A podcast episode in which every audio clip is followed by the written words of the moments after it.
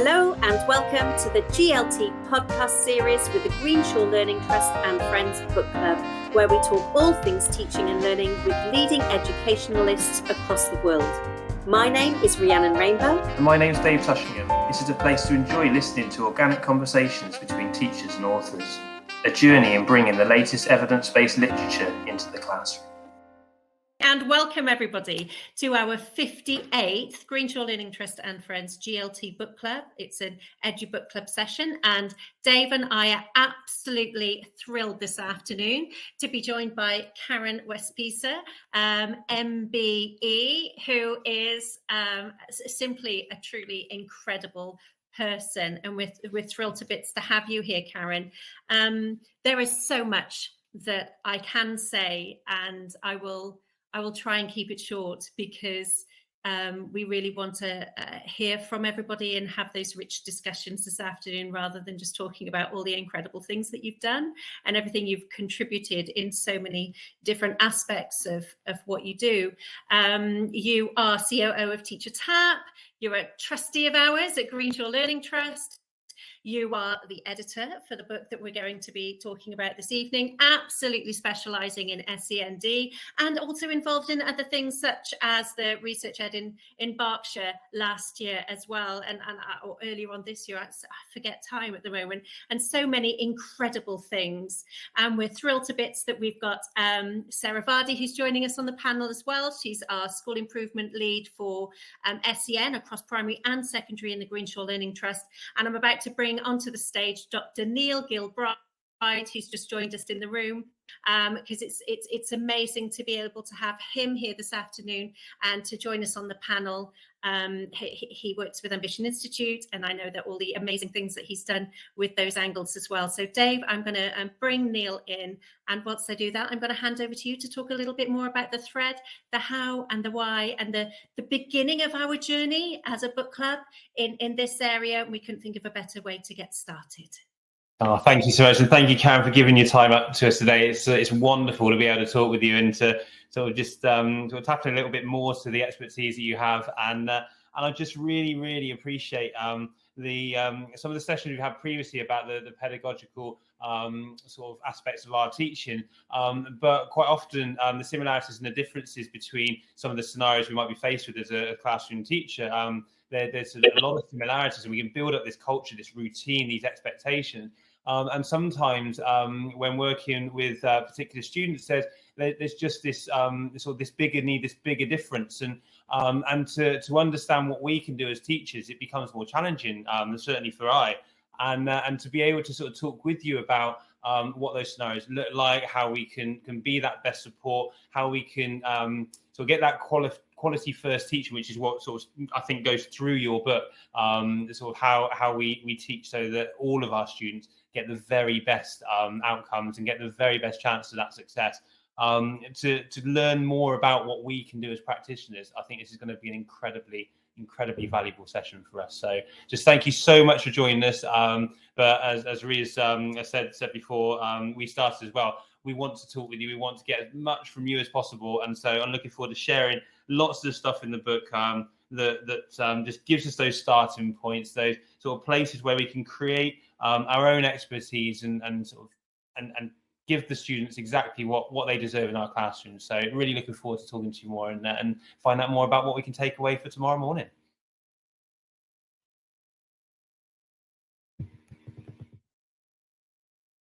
So sorry, I think my screen just froze there a little bit. So um, apologies, um, Karen. I don't know if there would be an opportunity for you to, to talk just a little bit um, about sort of where where the book's coming from, sort of where it's um it, it's sort of the origins, um, what we can take away, and and sort of how how we might sort of move forward with our with our teaching. Um, sort of what what was your thoughts behind the the book first of all? Thank you, thank you for the lovely introduction, Rhiannon and Dave. It, it's really kind of you to invite me, um, and I do have major imposter syndrome around around everything to do with SEN and this book um, in general. So it's important to say at the start that I'm the editor of the book, n- not well. I, I I did a little chapter, but you know, it's really based on you know the shoulders of giants of people who are uh, living and breathing SEND in the classroom every single day. So I'm really glad we can focus on what they've written. I'm really glad that Sarah and Neil are here to join and give that expertise from the classroom because uh, I might have done lots of things, Ree, um, in lots of different places, but I have not been a teacher. Um, and I don't claim to be. Um, I'm an education researcher by background. And that was the way that I had to approach the book as well, um, very much through the research perspective, which is actually quite a challenge uh, when it comes to special educational needs because the evidence base it's growing but it's actually very sparse there's very little evidence there's there's been some big studies over the last couple of years for example the ofsted uh, big review before they launched um, the new inspection framework which famously did not include any studies that included children with special educational needs. So there's there's been this gap in research. So when Tom Bennett, the series editor for the researchED books, approached me and asked me to write the researchED guide to SEND, there, there was quite an initial challenge of where where is the evidence here? Um, how do we pull a book together that's meant to be evidence based when there's quite a few gaps in this evidence? Um, but I, am not one to turn down a challenge, so, so I went ahead anyway, maybe, maybe somewhat foolishly, um, and got in touch with, um, like I say, some of the best people I know uh, who write and think about these things and, and uh, live these things in in the classroom and in schools on a day to day basis. Um, and so the first challenge I had um, was about how to organize the book because the special in special educational needs and disabilities, it, it speaks to the uniqueness um, that we face when we're, we're talking about this topic. Um, there are lots of different primary areas of need, which split down into multiple different conditions, and then each of those can display differently, and each child's needs is therefore special. So, what what do you focus in one book on? Um, and I had to be quite firm at the start and say we can't focus on any one condition because you need to look at the specialist literature. If you've got a child with dyslexia or a child with um, autism spectrum disorder or uh, a child who has a sensory impairment, you need to look at each of those separately and find that out. I can't write a book that's going to cover everything. Um, so I had to push all of that to one side and talk to all of the uh, contributing authors about writing something that, that's quite generalist about a specialist topic. Um, bit of a sort of oxymoron, but we, we had to go for it. Um, and then I wanted to make sure that we covered the diversity of the sector. So um, in England, as we all know, um, the schools are split up into uh, mainstream and special, uh, with special provision and with um, alternative provision um, under those umbrellas. And I needed something within the book that would help practitioners working in all of those different settings um, and all of the different levels that you might um, encounter SEND within those. So I went to something that's a little bit old school, I think. I don't know, Sarah might correct me. She, I don't know to what extent people still talk about this, but I looked back at the wave approach um, looking at what teachers do in a regular classroom, what um, specialist teachers do in a regular mainstream school. So, the kind of the role of the SENCO, the role of intervention, and then looked at specialist provision. So, there's three waves kind of building up in terms of uh, the amount of specialism that you might have as a professional um, and the uh, number of or the amount of uh, different conditions that you might be dealing with, and try to bring in um, authors who covered those three things separately, and that that's how I went about organizing the book. And then largely after that, as I say, it's just curating what people sent me because they were amazing individuals. It really needed very little editing. I was quite hands off after making the decision about how we organize it. Then after that, it was just corralling people and a little bit of tweaking and it's done. Just like that.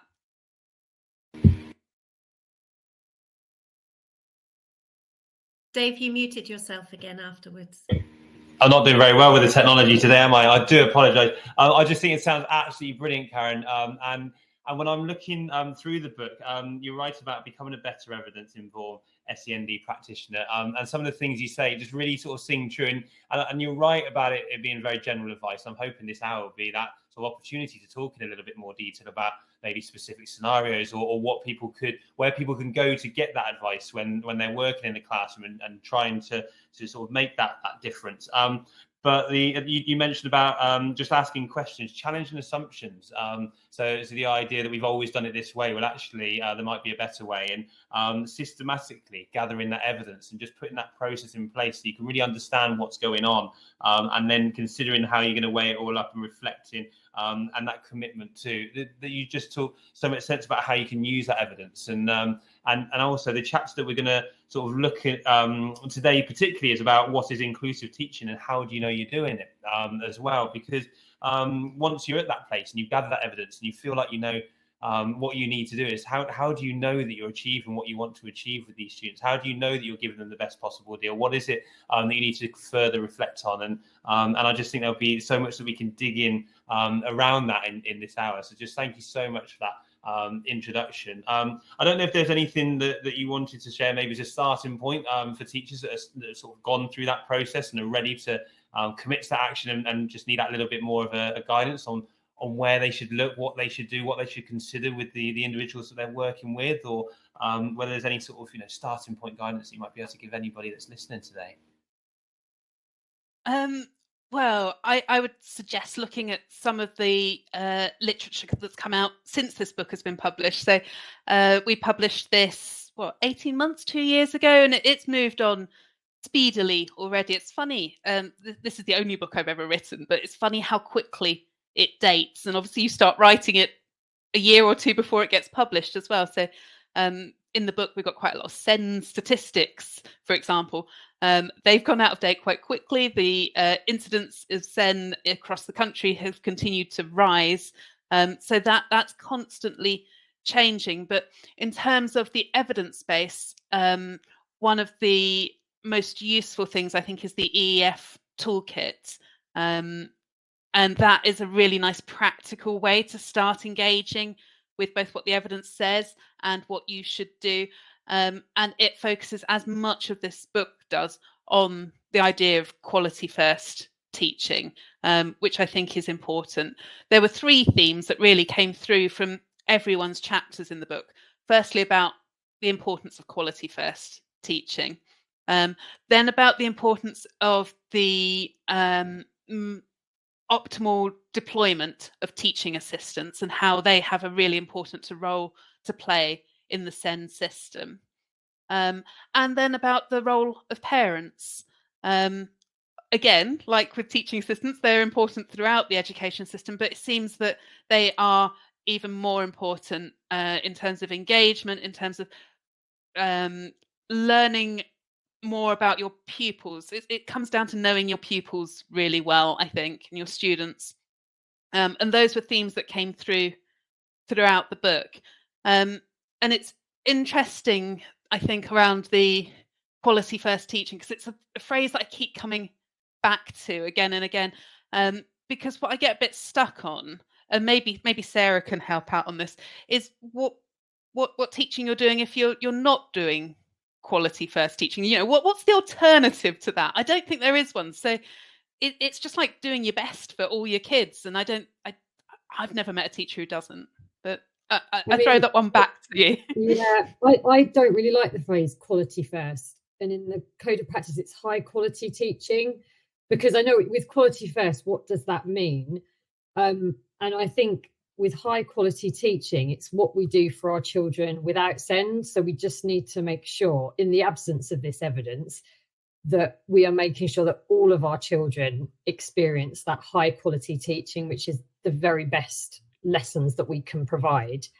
Um, where we thought carefully about how we explain um, things, how we explain instructions, um, where we have lots of opportunities to model um, what we want the children to do.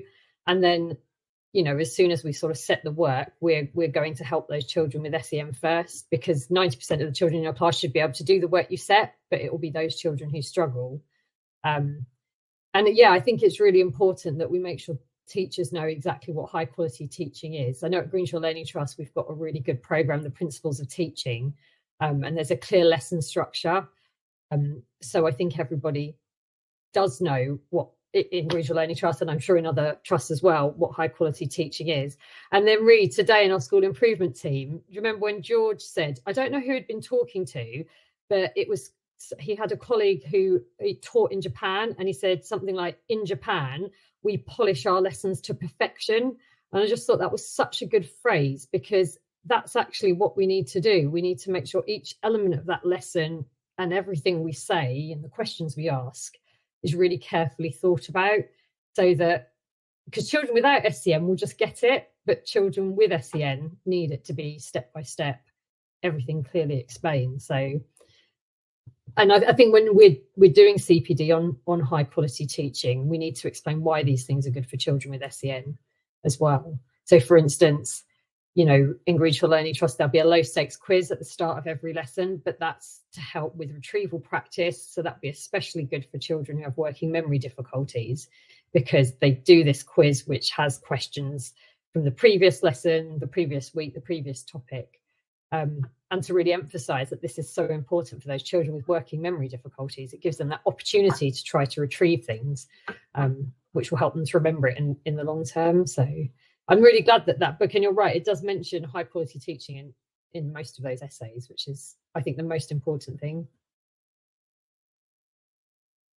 Thank you, Sarah. Thank you, Karen. And um, uh, I think it's I think it's really helpful, Karen. That I know you mentioned that you're uh, you've come at this from an educational researcher perspective, but I for me that's a priceless perspective because I come from a teaching angle, and for me to be able to engage with research um, in a way that's meaningful and doesn't take up too much time and doesn't feel overwhelming, you know, I, I need somebody else who can help me to um, help me to understand it more because uh, reading some of the research that's out there, it's not written with me as the intended audience you know i need it in much simpler language. So it is i think it's incredibly powerful that, that you have that background and enabling you to be able to put this together and to bring all of those pieces pieces together from all of the experts.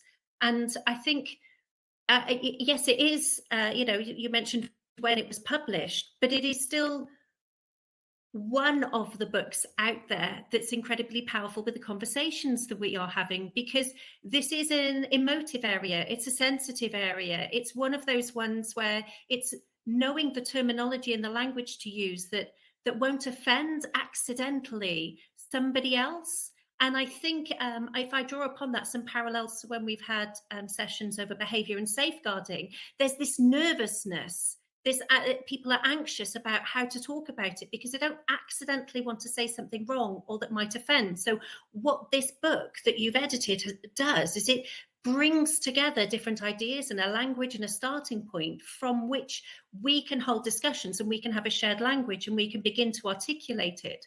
And what I really like at the moment about the direction that we're moving in is it's not what we are doing differently for students that we're able to support in, in our classes that, that, that, that would benefit from approaches from SEN. It's actually how everything is woven together and how it's intertwined and how that benefits all of our students but with the understanding of why it's also helping those students with those particular needs, be they more general for all of the learners in our classes, but also for the individual students for whom the what, the why, and the how behind what we're doing. And that's what you said, Sarah. Yes, we've got these principles, but it's remembering why we're doing them as well, because we can forget all of the stuff we're doing because we do so much and nobody intends to go out there and not do the best for their students. And i know that weaving all of this in together with those that sort of golden thread or that that strand that runs through the middle of everything that's being done is a big part of the work that you've been doing as well neil if i may. I know that you're, you're looking at that as not being a separate thing in the area that you're working at the moment. I'm a huge it, it's it's impressive that we have around the table. We've got Karen uh, with her educational researcher background. We've got Sarah who does the primary and secondary schools across our group, across our trust, and we also have Neil with the work that he's doing in in, in ITT as well, um, and other aspects of the the work that he's done in his background there. So what we're able to cover in this panel is is is quite in, impressive actually so that's my segue neil to to bring you in if i may how do i mute? Oh i'm muted. There we go. Um i think i think that that been thinking about this book where we're at and where some of the questions raised. I mean it's interesting isn't it? Because I think now the fact that we're having the debate, I don't want to pull into kind of the quality first teaching debate. I still think of it as quite a helpful term, but the only reason is because it's only, you know, we're not that away from the past where actually we did need to point teachers' attention to actually get it right first time because intervention work isn't a catch-all. You know, actually, we that so the, the power of using the word first is about directing attention. We're still not that far away from that that period of time where that was a common narrative. So I still think it still has a lot of power. I don't want to drag this into that kind of sort of debate. The point being, however, that we all agree that actually we should be focusing on, we can focus and get a lot right at that universal level. The question then is, well, how do you do that? You know, how how do you actually do that? And I think, I mean, uh, what I like about this book and how you've created it, Karen, and uh, uh, a testament to all the authors is there's always there's multiple threads that you can follow and actually follow it from universal to targeted to to, to the specialist sector and that's really important because actually i think sometimes we we don't really know how it all fits together like when do i move from universal to targeted you know like when does it become that transition and as it is with great teaching one of the hardest things to get you know that's one of the hardest things of the a teacher's journey is managing transitions. That's when a lesson's won and lost is in the transition. And it's almost the same in when we transition between universal, you know, um, it just went straight out of my head. Universal targeted and specialist. Is how do you manage that? And also as a main scale teacher where does where does my role sit within that? So you know i was thinking about these threads and like you know we talked about um, Catherine Walsh's chapter around how we intertwine SEND with the teacher standards and actually how that creates a map for that, which then follows into Cassie Young's chapter around okay, what does SEND look like in practice? You can follow that thread through.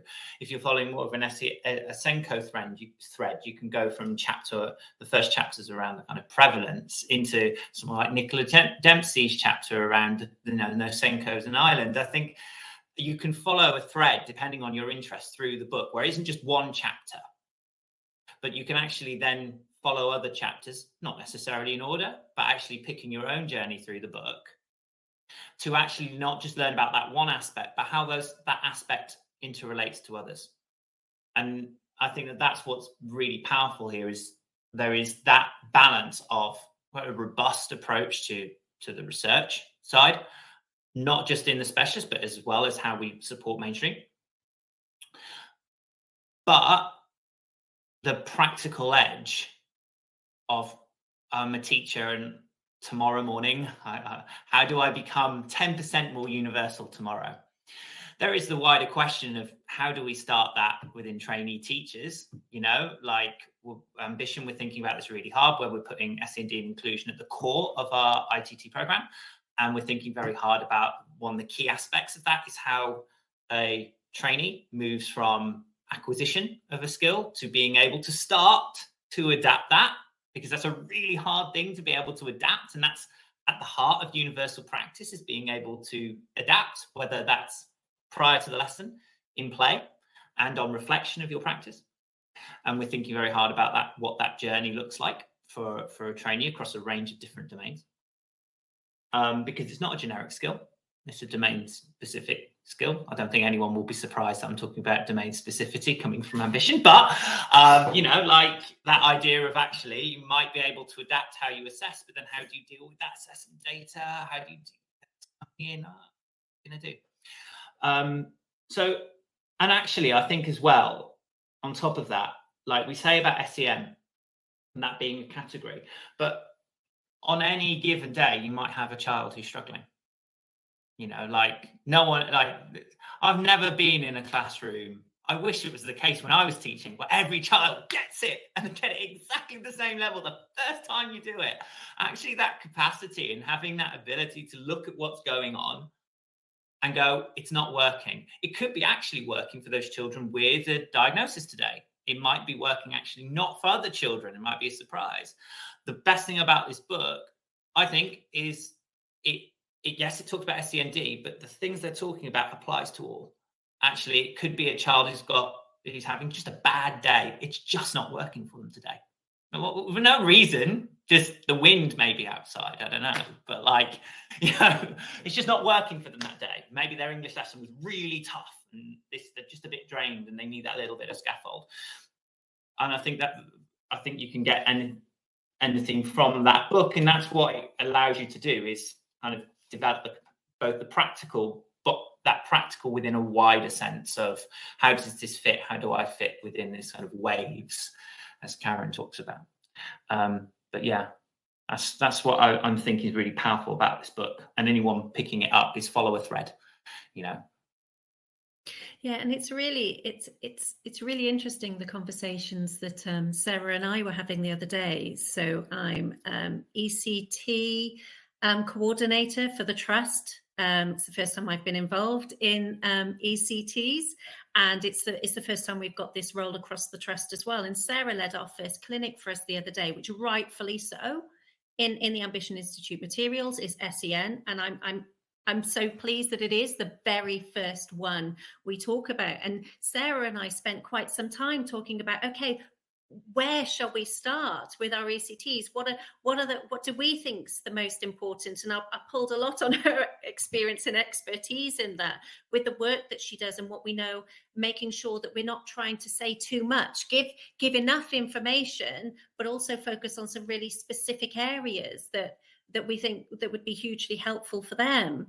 And then and then during the session, um, I found myself there learning so much about what sarah was saying as well that whilst the target was uh, we were talking about things that uh, you know the language and the framework that i that i use and i'm used to using and i've been in greenshaw for for a few years now but i found it hugely helpful and powerful to remind me of things and bring me up to date on those things as well. And i, I wonder sarah if it might be worth um, bringing you in here a little bit for the, for some of the things we talked about and some of the decisions we made because I just found it so helpful um, with with how we did that as well because it's kind of setting our staff up and our colleagues up for us to be able to start those conversations now and have that shared understanding have that shared language and talk about how we might manage different situations and um, I just thought it was quite a nice uh, thing to, to bring into as well, if that's okay, Sarah.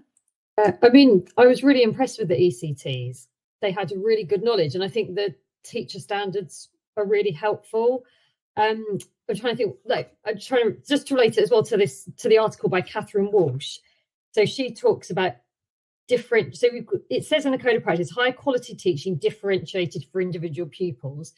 So I'm not that keen on the word differentiation. And if you look at, you know, the ECT guidance or um, the Ofsted Education Inspection Framework overview of research, it does say in class differentiation through providing differentiated teaching activities or resources has generally not been shown to have much impact on pupil attainment.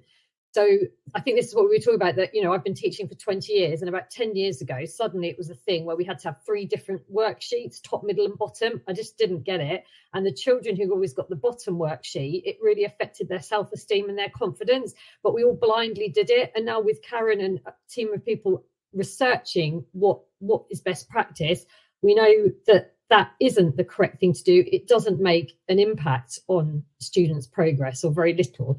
Um, and actually, it even says in that document, it's actually really refreshing to read from an Ofsted document. But things like that just increase teach increase teachers' workload, but actually has very little benefit. So what is better is is trying to scaffold up um, and to have high, high expectations for all those students. We believe all our children can achieve what we want them to achieve, but we just need to put the right scaffolding in place. And I think we also looked at um, you know, if you go onto like the British Dyslexia website and it will say reasonable adjustments for children with dyslexia, well, actually, a lot of those things now we do as part of high quality teaching. So one of them is break down instructions. Well, we make sure as part of our high quality teaching that we really break down instructions. In fact, we do something uh, I think it's from Teach Like a Champion. So we front load instructions and we make sure children understand the means of participation before we actually set that task. So if we were to say, what is photosynthesis, write it down on a whiteboard, turn your whiteboard down and only show me when I say, your really keen children will just write down, all they hear is what is photosynthesis, and they'll just write that in their books. Children with working memory difficulties will have cognitive overload and won't do anything, maybe, or just feel panic. So it's much better to, to, to explain these are your means of participation.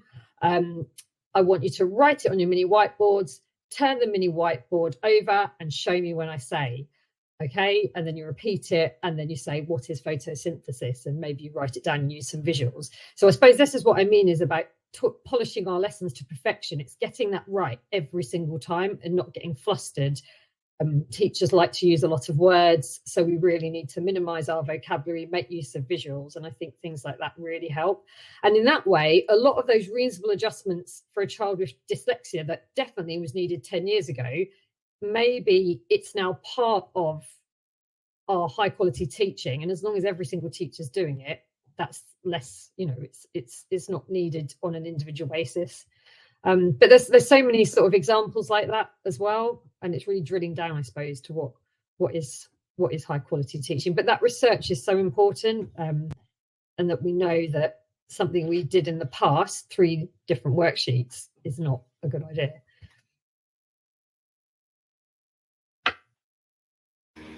I wonder if um, I was just uh, reflecting a moment, and it is slightly off on a tangent, I'm afraid. Um, I was wondering because of the when you when when you were creating this, Karen, curating this, you said that everybody was really really keen to do it, um, and uh, that's amazing. Um, it's a very it's a very personal thing, contributing and putting some writing together and sharing it, especially um, uh, on certain topics.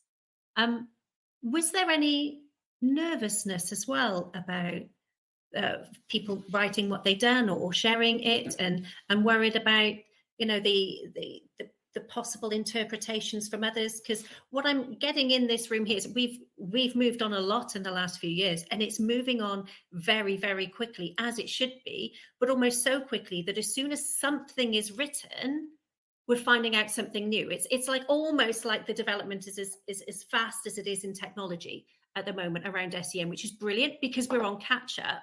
But being on catch up means that is there was there a hesitation or is has is that possibly something that's come afterwards because of this greater awareness? Um, I don't think there was hesitation for the reasons that you're suggesting. And one of your earlier points that people were a bit nervous about send because of the language. And um, coming into the sector, so I was an education researcher studying mainstream education systems, and then I moved into researching uh, special educational needs, and I was nervous about that. But actually, my experience is that people don't really care. They just feel grateful to be heard and to have the conversation, and they're they're actually really forgiving if you get your acronyms round the wrong way or talk about something in slightly the wrong terms. They're just grateful to have the conversation, frankly, is my experience. Um, but I think where there was perhaps a little bit more nervousness was about, as I mentioned earlier, the, the idea of having to write this from a research and evidence base when there isn't one, frankly. Um, and about, and it's a little bit sensitive, but about being um, related to the researchED movement. Um, and there was some nervousness from some contributors about that. And in fact, um, Barney Inglis, at the start of his chapter, I explained that most people wouldn't expect him to contribute to this book because, you know, from Twitter and that there's the trad and prog debate and everything. And send is sometimes seen as a bit of proggy and trads just want behavior and send probably isn't a thing anyway they just need to behave and it, it all gets really binary particularly on twitter.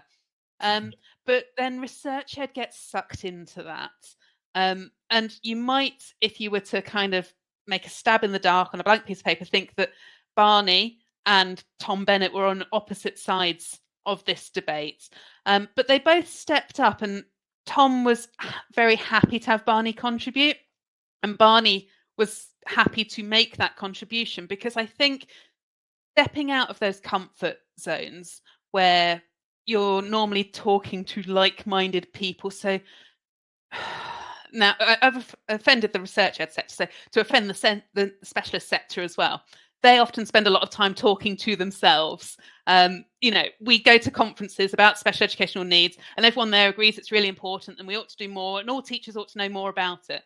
Um, so these two groups often kind of sit very separately and don't talk to each other. So the challenge and the scary thing of this book was how it might try to bridge that gap a little bit. Um, and I think it kind of does that a bit. Barney's chapter in particular because he challenges uh, around what evidence actually is and about what good practice is and whose voices we need to hear. But also, as Neil mentioned earlier, Nicole's chapter also challenges. It raises really important questions about what a SENCO is um, and whether it's the right role to have. And even Catherine's chapter, it, it questions whether differentiation is the right thing to be using and why we should move away from some of the things that we've had established um, as being the right thing to do for quite a long time. So I think the scary thing was bringing this all together into one place. I don't think anyone was scared to say it, but perhaps they were scared to say it together. Uh, maybe it's it's it's more my worries about that one that are coming through today because it is it is an area that I know I am least expert around this table most certainly uh, about which is why you know having this having this forum being able to ask these ask these questions to you guys is is brilliant. It's really helpful. Neil is that a virtual hand or a literal hand? I am going to put my hand up there because i think that you've hit onto something there. Like uh, last few months years indeed um, when you speak to to teachers head teachers executive head teachers like executive leaders early career, NQT, at every phase, every person, bar none, would say that I've never met someone that goes, I'm a brilliant teacher.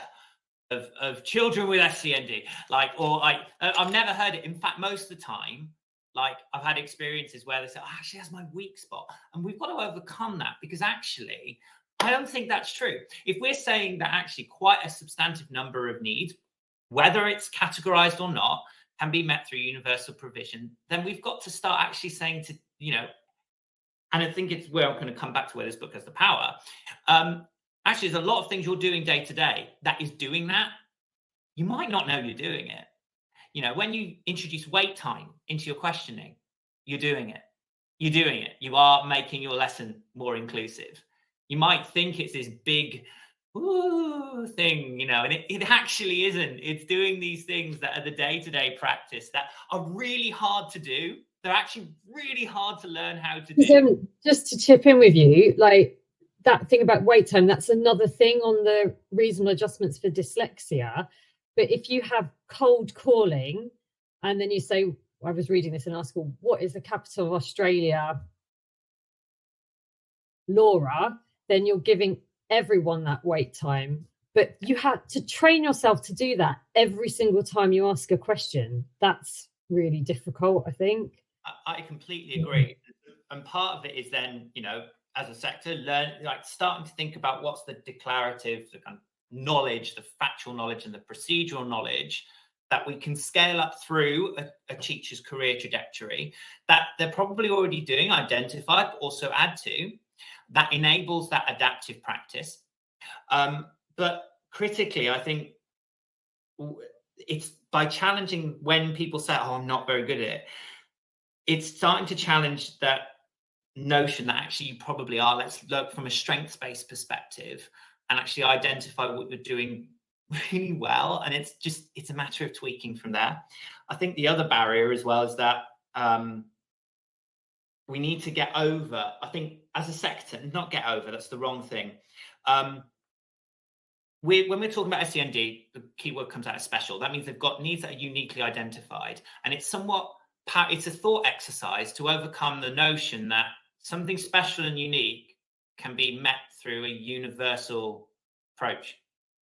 That's a paradox. Like, and also there's a not just a paradox cognitively, emotively.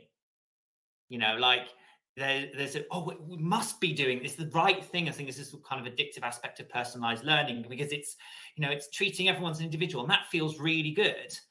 And so it's overcoming that to show that actually you need to overcome you can overcome this paradox and that's actually what's best and it's, it's again this book curatedly beautifully by karen and i know she will she will she will say it's not it's the individual authors it is but it's also a partnership between that and the editor to actually create that thread to actually show we need artifacts we need that bring together specialist targeted universal to show teachers that and to, to kind of give them a pat on the back and say it's okay. And I think that that's a big part of it as well. I think as well, a big part of the special bit is getting to know those children in your class. So once you've perfected your teaching and you've included as many of those elements as possible, the next step is then really getting to know the children in your class who have an EHCP and are on SEN support and making those children your priority because no two children with autism are the same. So you you just need to get to know those children um, as well as you possibly can. And I also believe that with our schools, and I know lots of trusts do this, is we're really trying to change our whole school. So when I went to school, I had to learn the rules and routines of 10 different teachers. But if you come to a Greenshaw Learning Trust school or many other schools that, that follow this, every teacher has the same behaviour policy because it's a whole school behaviour policy every teacher has the same lesson structure. So their children are welcomed at the door. Then there's the I do bit where the teacher explains. Also, even before that, there's the low stakes quiz. Then there's the I do bit. Then there's the we do bit, which is the practice, etc. So there's no surprises. Children know what to expect, and I think that does do something to reduce anxiety once it's established and embedded, and gives you know disruption free classrooms gives teachers the time to go and support those children you know the children who need it the most and, and allows tas to also support those children without worrying about behavior and things so it can it can work both ways but yeah key thing is getting to know those children i think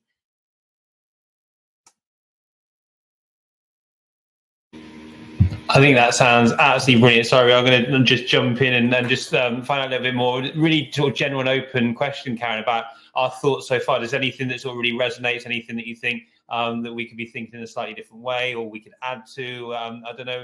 Sort of as as you've been listening to us talk, whether there's anything that that you feel, yeah, that that makes sense from what you've read. That's what I wanted to get across, or or actually, I want to add this, this, and this to what you've just said, and I think that would be a a more complete way of looking at things. Is there anything that's come up for you so far in the discussion that, that you've been listening to?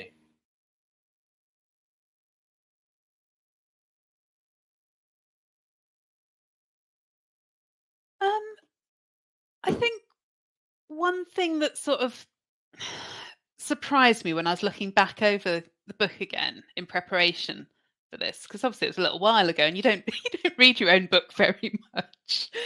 Um, was how little actually the graduated approach is mentioned. It's only in there once. Um, and I was a bit surprised on that and reflection because actually the so just just in case for those who don't know, the graduated approach is um, the process of assessing need, planning what you're going to do, uh, doing it, and then reviewing it, which is in itself a little research cycle. So in some ways, SEND by having this historically kind of at its core, the graduated approach, it's there in the code of practice. It's it's featured quite heavily in a lot of places and a lot of SENCO training and that type of thing. The assess plan do review. It does kind of put research at its heart.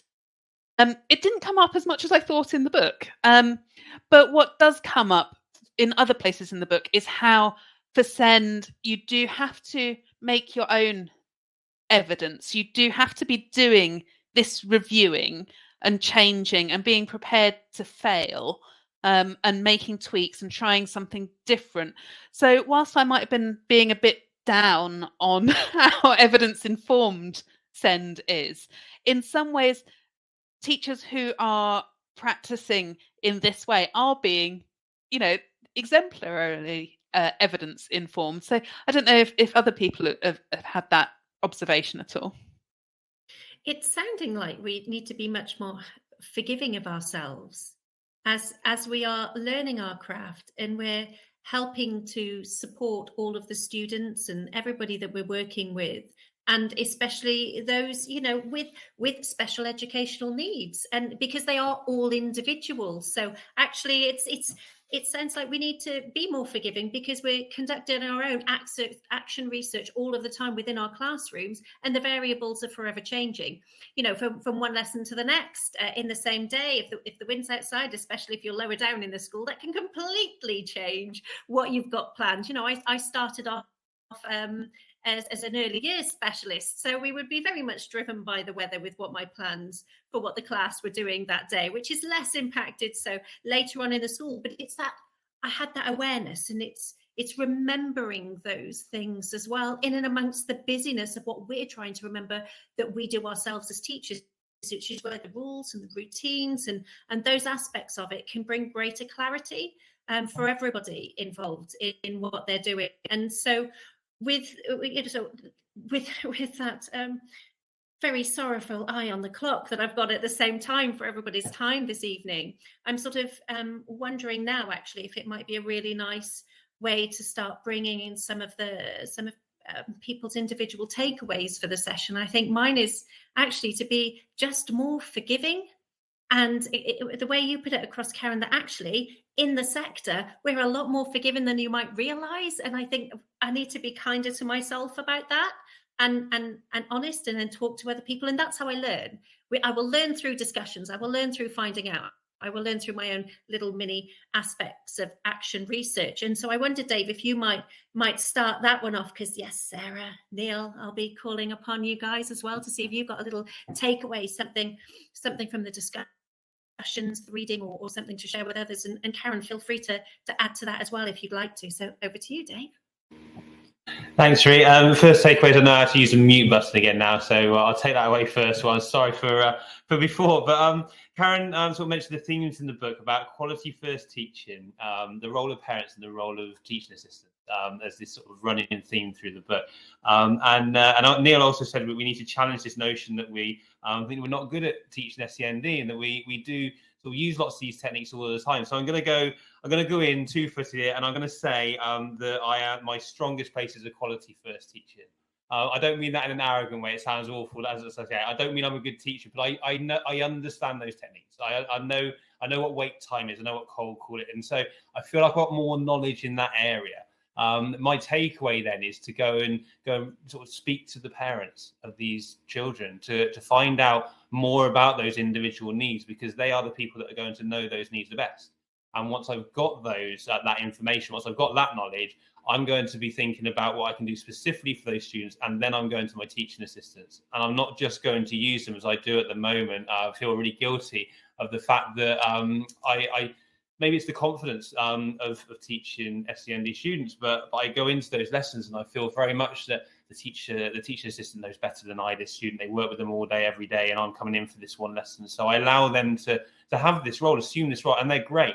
But I think I need to be a little bit more specific in those conversations with them, so that the um, what we're doing to support that student is specific to the material that I'm covering. Um, that I understand what's happening when I see those discussions happening, and so my takeaway is to talk to parents, find out more about the students, and then talk with my teaching assistants. It's all about communication, I think, for me, for my takeaway from this session today. But Karen, thank you so much. I've got loads from that, and tomorrow I really do feel, feel my lessons are going to be different. They're going to be more positive. They're going to have more strength to it because of the conversation we've had today. So thank you so much for your time again today. That's brilliant, Dave. Thank you. Sarah, I'm going to link that up with you next because I'm just thinking of how beautifully that linked with your training session you did for ECTs the other day. well, just as I just think how important it is just to keep reading. I think things are changing, and I think this book and all the essays in this book are just so valuable. Um, and really, it's such a good way to learn. Um, and there's a brilliant article by Nicole Dempsey, Send and Social Justice, which um, I've just, you know, I've just really recommend that everybody reads that. And then I have been recommended, it, I think it's Ambition Institute, but it's called A Good Life Towards Greater Dignity for People with Learning Disability. Oh my goodness, that is a life changing read. You need to read that. And, um, you know, it talks a lot about there's there's a section in in there about well really just the, the language that we use and that you know for you to secure support for your child who's got a disability so to secure an ehcp you have to prove that they failed again and again and again and, and that's just just wrong. And, and i really feel we do need to have a big rethink. That's why we've got the send you know the send green paper as well. Um, it also talks about in there that the current code of practice describes provision for send student, students which is different from or additional to that which is normally available but it says in there that we need to move beyond that um, and towards more expert and rigorous teaching for children with send because they don't learn in different ways. Like fundamentally they don't learn in different ways. So i just think it's really inspired me just to keep to keep reading and, and to keep you know finding out those things. So you know if there's any way of just sharing any more articles like that because sometimes you just find out about things by accident like through twitter or someone sends you something but well, if you wouldn't mind, yeah, if you wouldn't mind sharing those links for me with me, Sarah, I'll make sure that they get um, put yeah. out if it's possible when when this gets put out as well in the package for that. Mm-hmm. And I genuinely couldn't have written links between each of these takeaways any better than myself because you've you've directly in your takeaway there mm-hmm. something from Ambition Institute, and I'm about to go to Neil to ask him if he has a, a takeaway um, to, to be able to share with with the rest of us as well, like like you guys have. So Neil, over to you. Thank you. I, I mean, don't have to. Uh, that's wonderful. Thank you. And Tom would. I echo that as well. That paper is really powerful. Um, as someone who's worked in kind of SEND communities for about 15, 16 years, I felt like it was someone finally said something very, very important. Um, I think two things for me. First thing is this sector. I think sometimes the sector feels that it's a, it's not at hundred percent with like, or is it zero? It's starting at zero when it comes to to working with children SEND. if not. Actually, there's there's a lot of good things that are happening, and teachers every day are doing. How do we, first of all, help teachers to see what they're doing is actually the basis, the foundation, the framework from which to build a truly inclusive classroom and like so i think that first aspect for me is is that and the second part is is is working with you know the the breadth of the sector about how what does this development journey look like? You know what does this development journey from someone at the very start of their career without flooding you know and saying it all has to be in those nine months because it's not how do we use itt early career framework the power of trusts the kind of NPQ how do we use that journey to de- constantly develop that capacity to adapt to students' needs in their classroom? And what does that journey look like? What does the, the types of knowledge, the experiences as well, the experiences, because they really matter and are very powerful um, to help that professional growth. Um, that's my takeaway from from from today. Thank you. And because the more expert we are at teaching, the better able, hopefully, we are to be able to support all individuals and all students in front of us. So, it being part of that journey and an integral, interwoven part of that journey is important to have, but not for it to be implied, but for it to be explicit and yes. for it to be clearly articulated that it is that it's a really important part of that. So thank you so much. And I know it's one of those things that's obvious, but it's only obvious when somebody actually outlines it and articulates it and works on it in the way that I know you and others are. And then Karen, oh, thank you. Thank you so much for curating this. Thank you for your time. Thank you for everything you do. And, you know, a parent ping was brilliant during um, lockdown as well. And I was part of that. You know, I have to mention that while we're here because I really enjoyed that. And, and, and you said at the beginning, I'll keep going back to that. You said, well, I'm, you know, I came at this from an educational researcher side of it, but it's such an important part uh, an, a role to play in the educational community, and we we've all benefited from it. And we're hugely grateful to people like yourselves with with the work that you do, and to your time today, and and your um, patience with the the gremlins and the challenges we had with me being able to log into this session today. So thank you for your patience with that. And I just wondered if if if there was anything that, that, that, a reflection you had or, or something for you to that you might want to share as well um, at the end of the session um, before we round off. Yeah i'm so glad that sarah mentioned tom and ben's paper because it was down on my list. It was going to be my concluding remark. Because it is it is seminal. It's really important. So it's tom rees and ben newmark's uh, paper.